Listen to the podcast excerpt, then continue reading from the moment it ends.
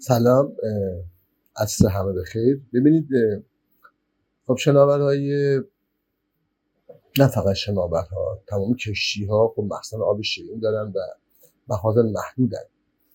قبلا آب شیرین کنن خب همه تقریبا از روش گرما استفاده می‌کردن. این خیلی بزرگ و حجیم بودن و به صرفه نبود. یعنی الان جدیدن دیگه اینجوری نیست. الان مثلا آب شیرین ها یکی از روش های تو آب شیرین کن استفاده از فیلترهای چندگانه است. یعنی یه پمپ میاد آب با فشار با فشار خیلی زیاد از این فیلترها عبور میده و خود این فیلترها خب آبو یعنی اون سخت اون املاح آبو می‌گیرن و آبی که اون در میاد آب شیرین هست.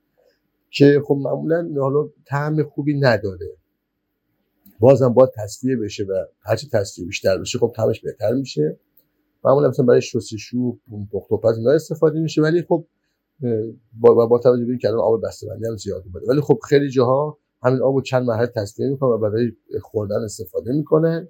الان تقریبا تماشون آور این دارن و خب مخزن آب برای اینه که خب این آب که تصفیه داره مدام انجام میشه میره تو مخزن از مخزن استفاده می‌کنه. یعنی یک تانکر رزرو میشه. و خب شناورهای اتمی اصلا یادتون باشه تمام شناورهای اتمی در حقیقت نباید بگیم اتمی ما باید بگیم شناورهای توربین گاز توربین بخار. واسه خال. خال توربین بخار بود. یک داشت گازوئیل میسوخت مازوت میسوخت.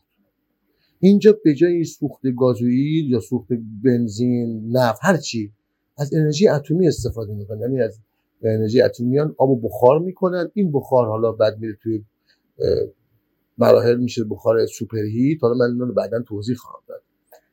میشه بخار سوپرهیت میره سمت توربین و خب باعث چرخش توربین میشه و حرکت می‌کنه شناور. خب از این برم همین آب چون آب گرمه میره بخار کندانس میشه و دوباره میره چیه میشه آب شیری.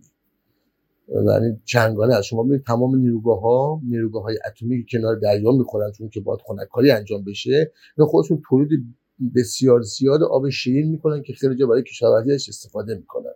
تبلیغات قدیم هم یادتون باشه. می‌گفتن که شما مثلا نیروگاه اتمی بوشهر می‌گفتن هم برق ما میفروشیم هم آب میفروشیم. اگه یادتون باشه. مرسی ممنون